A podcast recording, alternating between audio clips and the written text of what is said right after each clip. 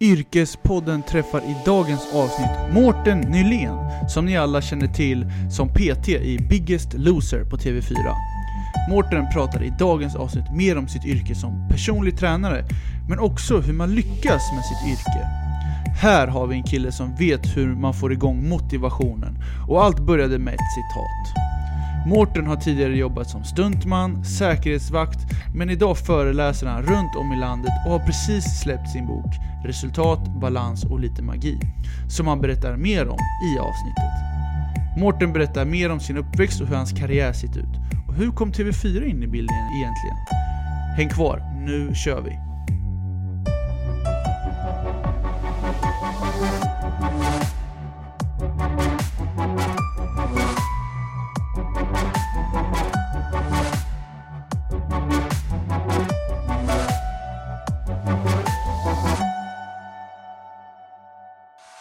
Välkommen till Yrkespodden, Mårten. Ja, tack så mycket. Hur är läget? Det är bra, det är bra. Jag har haft lite bilkörning här på halt underlag. Det är som en halkbana på tre och en halv timme, men, men det gick ju bra.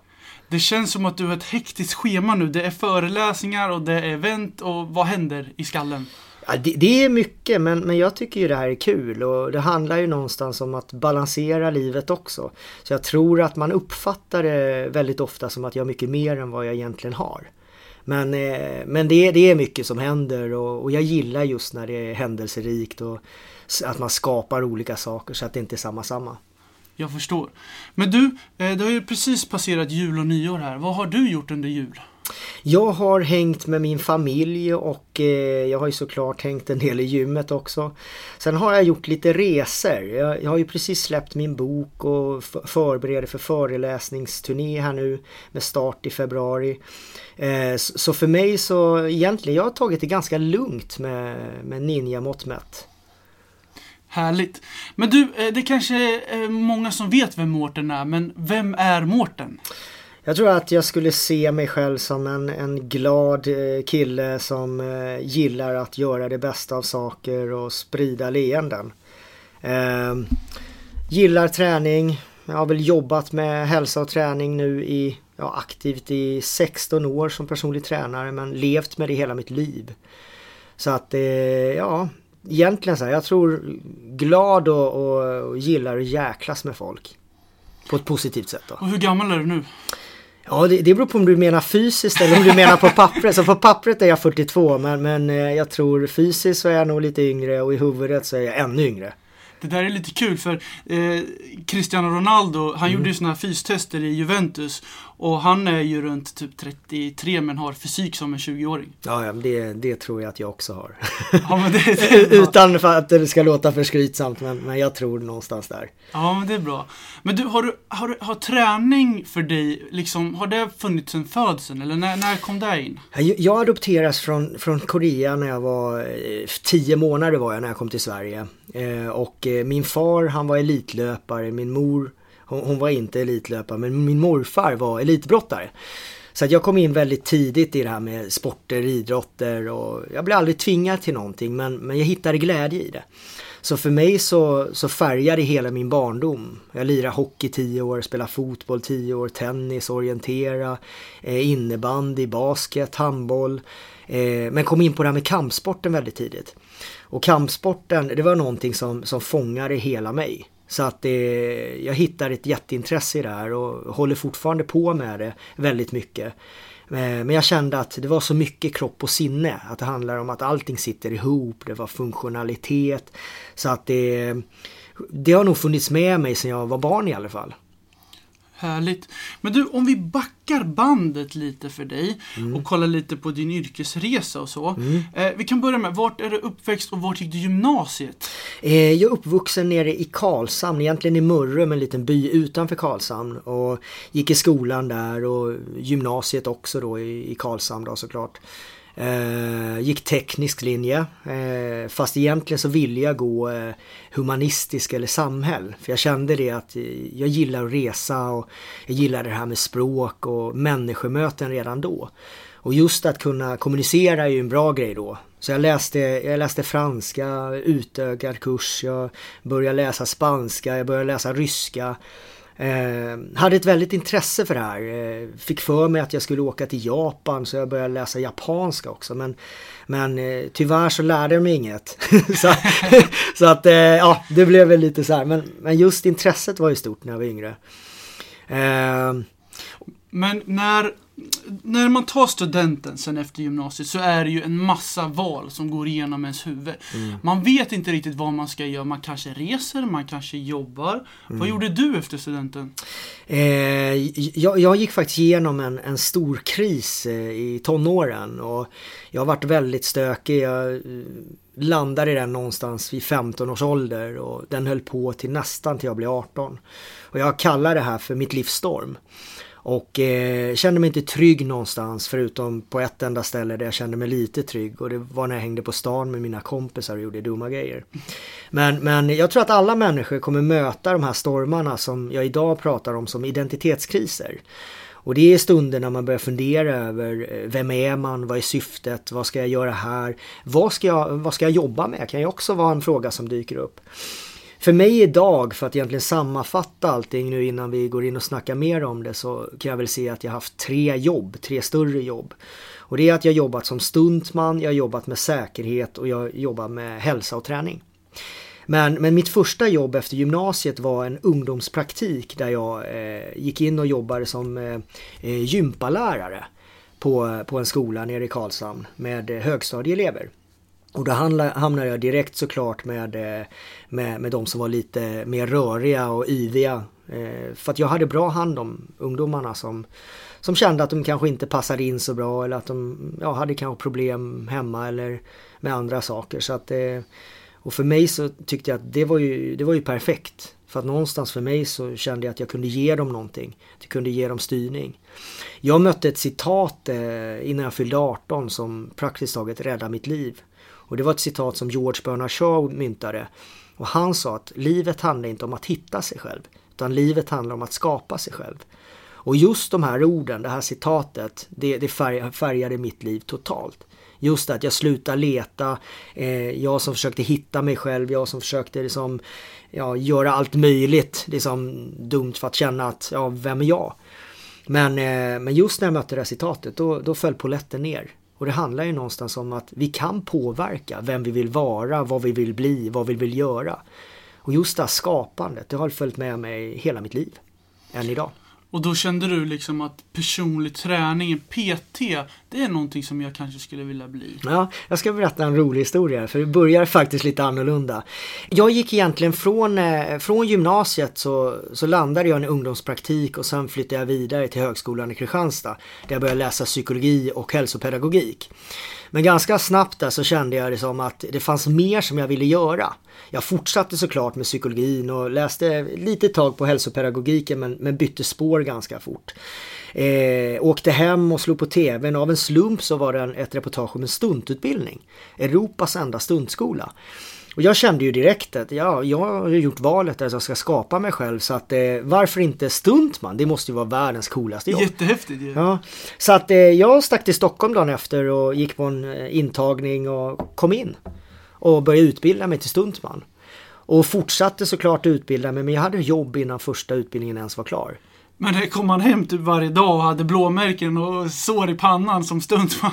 Nej, hur går alltså, den utbildningen till? Ja, egentligen, att, att jobba med stunt, det, det handlar om att jobba med säkerhet. Någonstans där är som att göra saker så att de ser farliga ut. Allting är kalkyleringar, beräkningar och någonstans att du lär dig veta som vad du har din kropp och sånt i ett fall eller om du ska krascha en bil eller vad som helst.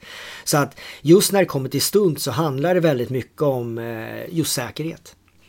Men eh, har du varit med i några stora filmer eller roller? Du sa att du fick jobb direkt. Ja, vad hände då? Jag, jag jobbade ganska mycket med antivåldsprojekt och galer och har gjort faktiskt över åttio stycken nu. Eh, jobbade fem år som stuntman, men jag gjorde allt möjligt från musikvideos, jag kraschade bil i Markolius, åka pendeltåg. Jag var ninjan i den här fotbolls-V M tjugohundratvå tror jag det var i Korea, Japan. Då var det ju alltid så här, sändningen presenteras av. Och så var det en ninja som stod i målet och alltid missade bollen. Men gjorde massa akrobatiska ja, grejer. Oh, okay. Men jag har gjort långfilm och jag har gjort väldigt mycket musikvideos. Så, så, så för mig så var det, det, det var ett kul jobb. Men, men samtidigt så är det, var det ganska svårt för mig att få mycket jobb. Det var alltid massa kampjobb, det vill säga att jag var duktig med kampsporten, kampkonsten. Så att det var fa- att koordinera fighter, det var när de skulle ha någon eh, ninja som skulle slå volter och kicka grejer. Men eh, som stuntman eller stuntkvinna eh, så, så ska man gärna liksom vara lite lik skådisarna ibland också. Och det har varit lite svårt när, jag tänk hur ser våra skådisar ut nu med Kinnaman och Persbrandt. Mm, ja, precis. Jag är inte, jag är inte jättelik. men, men, men det var, det var roliga fem år och sen valde jag att sadla om. Så att, och det var väl lite grann så här, jag, jag hamnade egentligen i två läger. Eh, två av mina största intressen. Och det ena var att jag hamnade i säkerhetsbranschen. Och det andra var att jag hamnade i hälso- och träningsbranschen. Och eh, för mig så var det så här, jag, jag har alltid varit väldigt fascinerad även när jag var yngre. Så jag, jag ville ju liksom verkligen jobba med de här två sakerna, jag ville lära mig allt. Och, och jag tror någonstans, kommer man hem till mig eller om mina vänner som känner mig så, jag har bara faktaböcker hemma. Men samma sak så är det ju så, på den tiden var ju inte internet lika stort så man, man utbildar sig på ett annat sätt. Och eh, för mig, jag stack utomlands, jag stack till U S A eh, när jag fyllde arton ganska direkt och började utbilda mig. Både inom säkerhetssektorn och eh, inom hälsosektorn. Och, och egentligen var det där allting startade.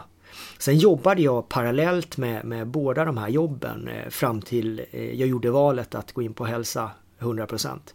Och jag känner ju det idag, det är som att ja, jag, jag jobbade tio år med säkerhet och jag jobbade, eller har jobbat sexton år idag som personlig tränare.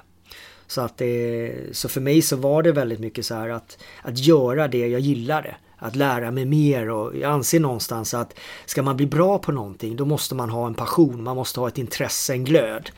Och det är ju så här, saknar man det så då ska man nog byta, byta riktning. Jättebra, eh, intressant. Och, och, och när du stod med det här valet nu att välja hälso, hälsovägen. Mm. Eh, om, om folk kanske tänker så här och lyssnar på den här podden nu att de vill också välja den vägen. Mm. Vad är det egentligen man ska, ska tänka på om du vill kanske bli personlig tränare eller du kanske vill jobba med någonting om träning? Mm. Vad är det egentligen man ska tänka på? Jag, ty- jag tycker det viktigaste är som att man väljer en, en stark grundutbildning. Att man har någonting som, som hjälper dig att bygga en stark grund. Och den, den kan man ju få på många ställen. Det är såklart att eh, jag skulle kanske ge rådet att hellre titta på utbildningar som är lite längre i tid. Så man inte behöver skynda på allting för fort. Sen tror jag också som att det är en fördel om man har, har man intresset så har man säkert massa kunskap med sig redan från början. Men sen behöver man bygga på för man blir inte fullärd. Och sen är det ju också så här att spetskompetens idag tror jag också är någonting som är väldigt viktigt. Att man tittar på det som, vad är målgruppen jag vill jobba med? Vem, vem är kunden? Vilka, vad är det för människor? Vad vill jag göra inom hälsa? Hälsa är ju väldigt brett.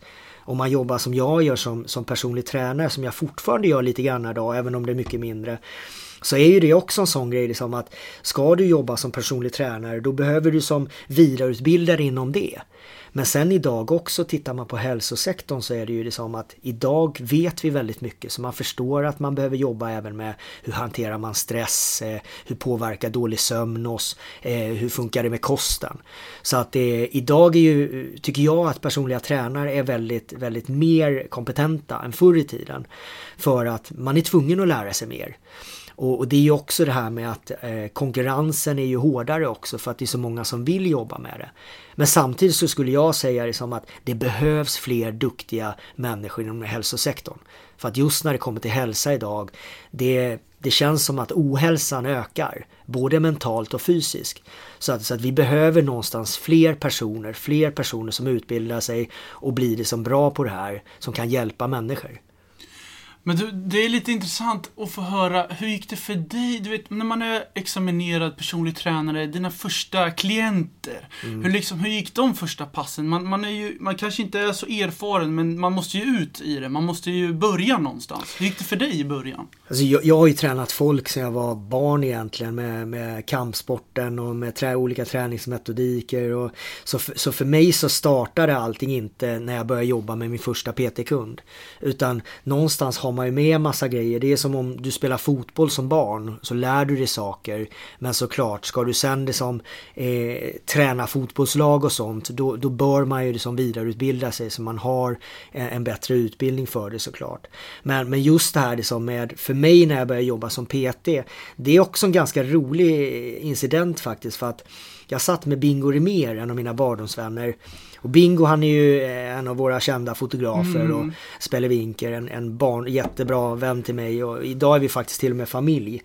Men, eh, men just det, det var Bingo som sa åt mig: Mårten, fasiken, det här med hälsa och träning, du är bäst på det. Varför ska du liksom hänga kvar och jobba med säkerhet och sånt när du borde liksom jobba mer med träning och hälsa? Och, och det var någonting i det där när han sa det där som också blev en polett som föll ner. Och jag kände så här liksom att ja, då kanske inte, då behöver jag inte liksom ha de här sena nätterna. Jag, jag är så här som blir trött på kvällarna och vaknar väldigt tidigt. Men, men för mig då, liksom, det kommer ju passa mig så mycket bättre. Så att det, för mig blev det solklart. Det är det här jag ska göra.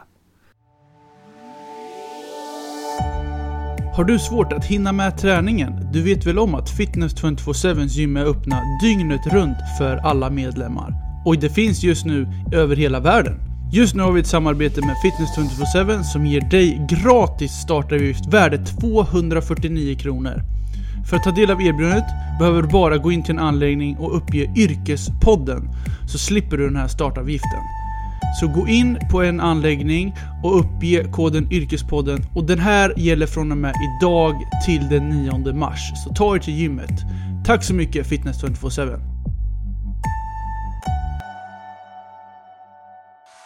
Men du, eh, hur ser en vardag ut för Mårten? Det här kanske är en, eh, svår, för det är olika hela tiden. Men hur ser en vardag ut? En ja, vecka kanske? Ja, det, det, det är väldigt olika. Men, men jag startar alla mina dagar på samma sätt. Och det är ju att jag försöker alltid starta positivt. Starta med ett leende. Och är det någon som följer mig på Instagram så vet ni redan vad jag pratar om. Är det någon som inte gör det så tycker jag att ni ska göra det direkt. Eh, för att jag försöker alltid skicka ut någonting positivt till människor eh, på månaderna. Och i och med att jag är hyfsat morgonpigg så kommer det oftast ut innan folk vaknar.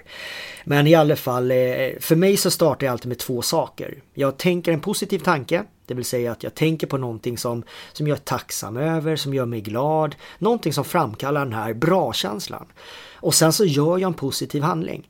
Och för mig en positiv handling, oftast är det kanske något fysiskt, att jag går ut och springer kanske, eller jag går till gymmet, eller jag, jag gör någonting fysiskt för att väcka kroppen. Men det behöver ju inte vara det. För andra människor kanske det är, man drar på någon bra musik, man kanske eh, tar fram en bok, man kanske eh, tar några extra minuter som vid frukosten. Just bara som att sitta och andas och tänka lite grann. Och kanske det som, ja, gå in på min Instagram. Nej, nu skojar jag. Nej, men just det här med... Jo, nu måste ni. Ja, ja, det är klart ni måste. Nej, men nej, skämt åsido. Det, det handlar om att någonstans skapa förutsättningarna för att skapa en bra dag. Och just det här är som att sta, startar vi positivt så kommer vi ha en större chans att dagen kommer bli bra. Än om vi startar och sätter fokus på saker som kanske inte är så bra. För då fortsätter det oftast likadant. Alltså, grym, grym tips faktiskt mm. till lyssnarna. Men du, jag är jätteintresserad för att reda på, när kom liksom T V fyra in i bilden för mm. dig och det här med Biggest Loser? Ja, jag, jag hade ju jobbat eh, ett gäng år innan eh, det här förfrågan kom med Biggest Loser. Och för mig så, jag tackade nej direkt. För jag kände så här, som personlig tränare har man ju tystnadsplikt. Och det var ju någonstans att förflytta klienter ut i T V, i riks-T V. Och det som pratade om dem, så det kändes helt fel. Så att jag, jag sa nej. Men, men samtidigt då, för att göra en lång historia kort, så hade jag en eh, fantastisk kollega i min säsong ett och säsong tre. Eh, en kollega som heter Tanja Djeljevic. Och hon eh, tillsammans med några andra vänner såklart fick mig att förstå att man kanske kunde göra någonting bra av det här. Eh, att det liksom inte behövde bli det här att man var någon skrikig tränare i T V och behövde snacka om andra människors eh, liv och så här. Men för mig så blev det som att det stora var att jag skulle kunna påverka många människors liv. Att jag kunde hjälpa mycket människor. Det var inte bara de här deltagarna som kom in som, som jag skulle hjälpa, utan det var ju även tittarna. Att man någonstans kunde göra något positivt och ge motivation, inspiration och kanske till och med verktyg ibland. Just att det går att förändra väldigt mycket. Inte allt, men väldigt mycket. Men allting behöver börja med att försöka. Så för mig, året var tjugohundratio. när jag gick in i första säsongen av Biggest Loser. Och sen stannade jag kvar där i fyra säsonger innan jag flyttade vidare. Men för det fortsätter ju att gå nu på tv. Varför är du inte kvar där nu då? Mm. F- för mig så kände jag att jag hade gjort mitt. Och, och just det här också, som att jag gick in i ett nytt tv-program som heter Ninja Warrior. Och det tv-programmet, eh, det handlar egentligen världens svåraste hinderbana. Där ja, olika människor, atleter, det kan vara som olika yrkeskategorier. Människor som har funktionell, funktionaliteten i fokus, eh, som tävlar i en stor hinderbana. Och eh, det har gått i väldigt många länder, det har sänts väldigt många säsonger. Och mm. det är fortfarande bara sex personer som har klarat banan, hela banan, i jag, världen. Jag måste inflika där bara. Jag kan tänka mig, jag har ju sett det här programmet mm. och så ty- tänker man så när man sitter och kollar på tv bara, men hur svårt kan det vara? ja. Men man bara, det måste vara sjukt svårt. Det är, det, är, det är galet svårt, och jag var ju ändå både programledare ihop med Adam Alsing och så var jag expertkommentator. Så att för mig så var det ju så här att jag gick ju in och analyserade alla hinder för att kunna förklara hur, hur man ska göra. Och det, det, det som är kul och intressant med det här, det är ju det som att vi möter ju olika hinder i livet också.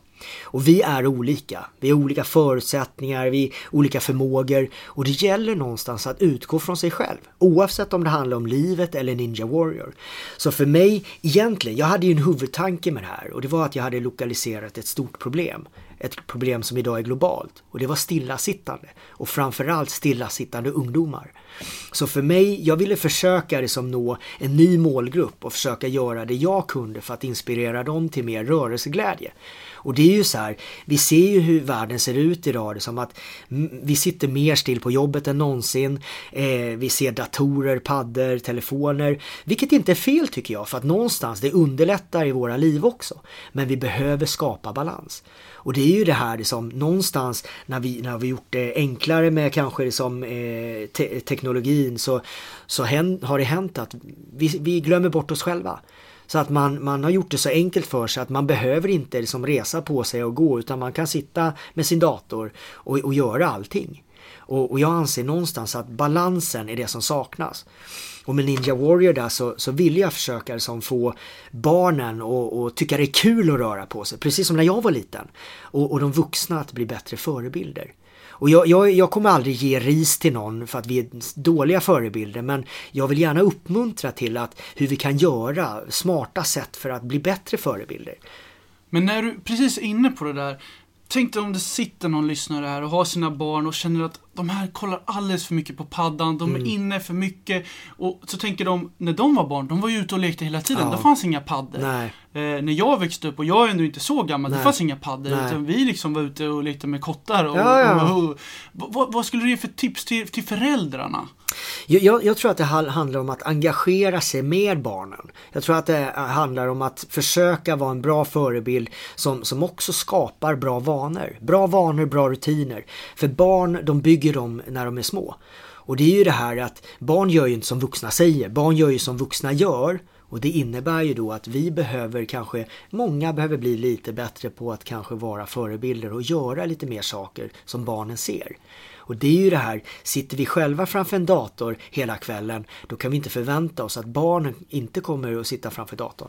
Så att det är det är mycket det här som är att vi kan inte säga till dem att ja, när jag var liten så var jag ute och spelade fotboll och lekte med kottar och pinnar, och så gör det. Men sen sitter man själv kvar. Så att jag tror att det handlar om att bryta mönster, att skapa bra vanor. Jättebra. Du, så här är det, i sitt yrke, i sitt yrkesliv så kan man ju ha sina bästa dagar, men man kan också ha sina värsta dagar. Mm. Och det här är en fråga som jag oftast brukar ställa till mina gäster. Det är så här, hur tacklar du jobbiga situationer i yrket? Ja, det är, alla har upp och ner. Alla har nedförsbackar, vi har uppförsbackar, och, och man kan inte alltid vara positiv. Vissa tror ju ibland att jag alltid är den här positiva, glada killen. Eh, och det är ju inte. Men, men jag tror att jag har hittat en nyckel, hittat ett verktyg som gör det enklare att möta motgång, men också det som att skapa mer positiv energi. Och för mig så är det så här, det handlar väldigt mycket om fokus och inställning.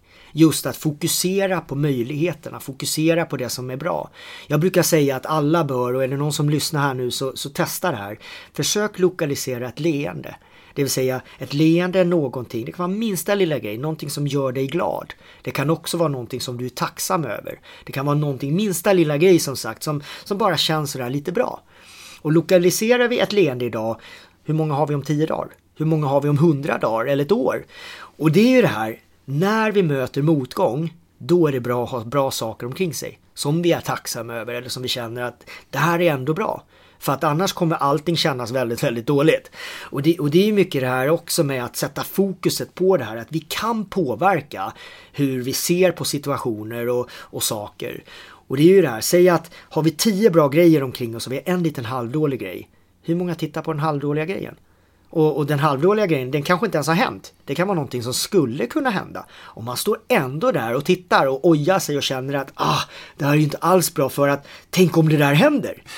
Så att just det här med att lokalisera leenden, sätta fokus på det här, det positiva.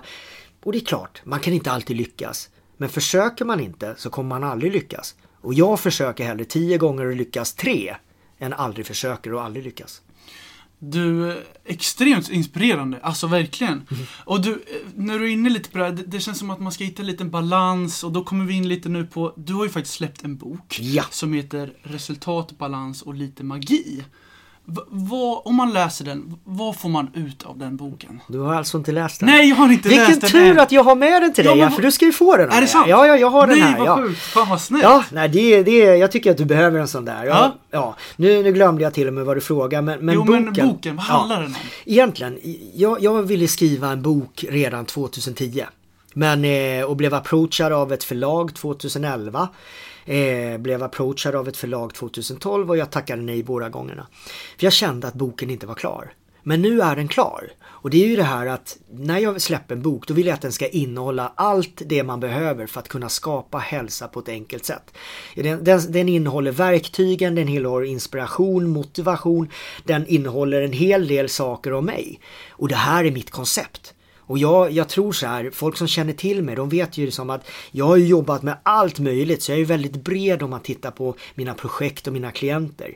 Men just det här liksom med, den här boken, den är för alla. Det spelar ingen roll om du är yngre, äldre, om du, du är liksom, vad du har för målsättningar, vad du har för förutsättningar. Så att jag anser någonstans där att det kommer börja med dig. Man gör en självanalys och sen bygger man på. Vad vill jag uppnå? Vad vill jag lyckas med? Resultat, hur, hur, hur kan jag göra för att skapa ett bra resultat? Balans, hur gör jag för att kunna skapa balans? Inte hitta balans, utan skapa balans. Och sen kommer vi till det här med magin. Och det är då magin sker. Jag, jag ska inte berätta riktigt vad, vad, vad magin är. Nej, nej, nej, för att jag vill ju någonstans att folk ska läsa boken. Men, men det kommer att ske väldigt mycket magi. Så, så mycket kan jag säga. Och det, det kommer ske, det spelar ingen roll vem du är. Utan vi kommer skapa så mycket grejer som är så häftiga. När man väl börjar jobba med sig själv och jobba med sin hälsa och sina förutsättningar. Så att jag hoppas verkligen folk läser boken. Och gör man inte det, ja det är klart att man kan skapa hälsa ändå. Men just det här är som att starta med sig själv och kanske ställa sig frågan, vad vill jag? Hur, hur vill jag leva? Vem vill jag vara? Att skapa sig själv, att skapa sin livsstil. Om man någonstans vill jobba med någonting, ja vi sitter ju ändå i Yrkespodden. Vad vill jag jobba med? Det handlar ju någonstans där att bestämma sig och veta vad man vill innan man sätter upp gameplanen.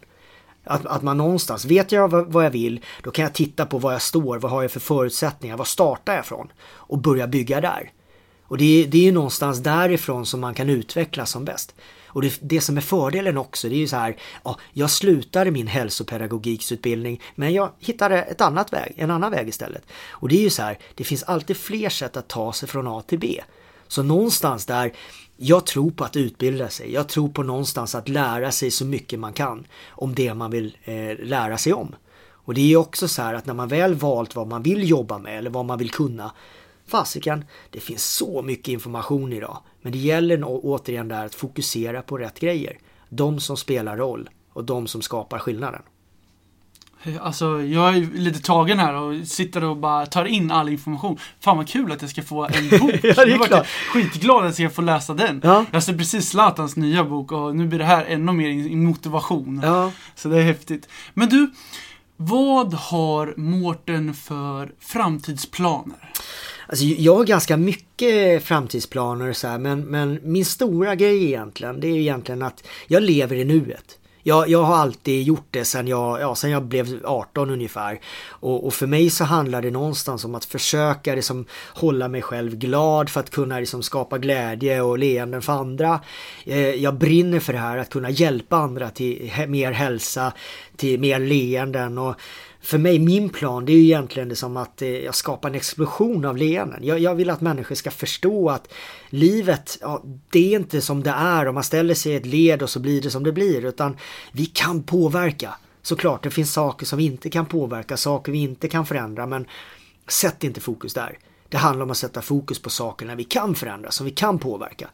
Ja, jag släpper min bok nu. Jag startar nu i slutet av februari och åker ut på min föreläsningsturné till tjugotre svenska städer. Eh, och jag hoppas verkligen att ni som lyssnar kommer. För föreläsningen heter, precis som boken, Resultat, balans och lite magi. Och men den, är, den innehåller lite mer. Det egentligen är lite konstigt att säga det som att föreläsningen på nittio minuter innehåller mer än boken. Men det är lite olika saker. Och jag tror lite grann där det som att när jag, när jag pratar, när jag föreläser, så jag är i nuet. Och det finns ganska mycket historier som, som jag inte la i boken, som jag vill ta med mig på turnén. Men såklart, sen i boken finns det ju saker som inte kommer på föreläsningen. Så att... Men för mig så handlar det lite grann om att eh, jag vill åka ut i landet och möta människor, för att jag gillar det här med människomöten. Och, och, och släpper jag en bok, jag möter ju inte människorna på samma sätt som om jag åker ut och träffar dem. Och jag anser att, att träffa människor, det, det är något av det bästa som finns, för att man kan lära sig saker. Det är som förr i tiden när vi inte hade internet och som man kanske inte hade råd att köpa böcker och så här, ja, vem gick man till då? Det var ju skolan, det var de äldre. Erfarenhet, kunskap. Och, och för mig idag är det som, idag när det går väldigt snabbt, du kan hitta information överallt, både bra och dålig såklart. Så jag vill åka ut och, och ge bra grejer till människor. Och det är, för mig, turnén är ett stort fokus. Jag, jag håller på det som med, med massa grejer, och tyvärr är det väldigt mycket så här, ja, hysch hysch än så länge, men jag kan säga så här, tjugonitton det kommer hända väldigt mycket grejer. Uh-huh. Jag håller även på att skriva på min andra bok och min tredje bok. Oj. Så att eh, min plan är att släppa tre. Mm.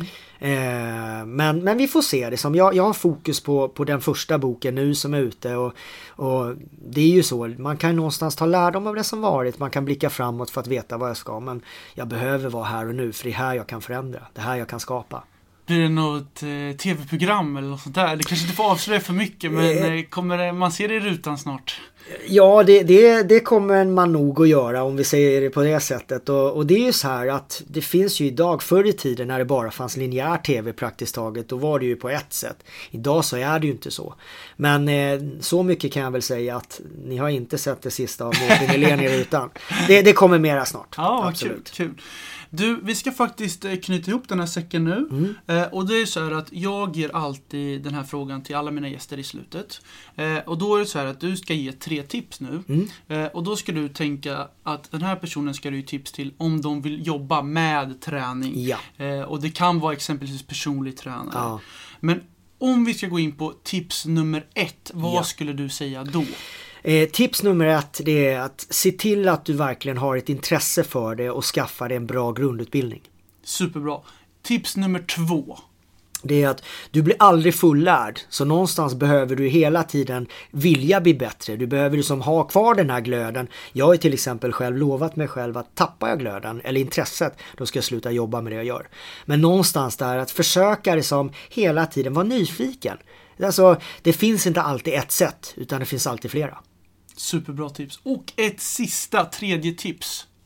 Ha alltid roligt. Gå efter, gå efter vad du tycker är kul. Och jag menar, vi, det finns så många jobb, så varför inte ha lite roligt på vägen? Tre superbra tips av Mårten. Du, tusen tack att du var med i Yrkespodden. Ja, tack snälla. Det var trevligt. Och nu ska jag gå och hämta boken till dig. Vad bra, jag ser fram emot det. Tack så mycket. Vi säger hej då. Hej då. Hej hörni, Jens här från Yrkespodden. Hoppas ni tycker om podcasten och se till att prenumerera på Yrkespodden i din poddapp. Det finns på Spotify, iTunes, Acast, Soundcloud. Ja, ni vet, där alla poddar finns. Jag finns också på LinkedIn, Jens Jangdin, och även på Instagram, där jag också heter Jens Jangdin. Och stort tack till min högra hand som klipper min podd, Sebastian Myrdal. Har ni frågor angående klippa podcast så ska ni höra av er på sebastian punkt myrdal at gmail punkt com. Tack så mycket.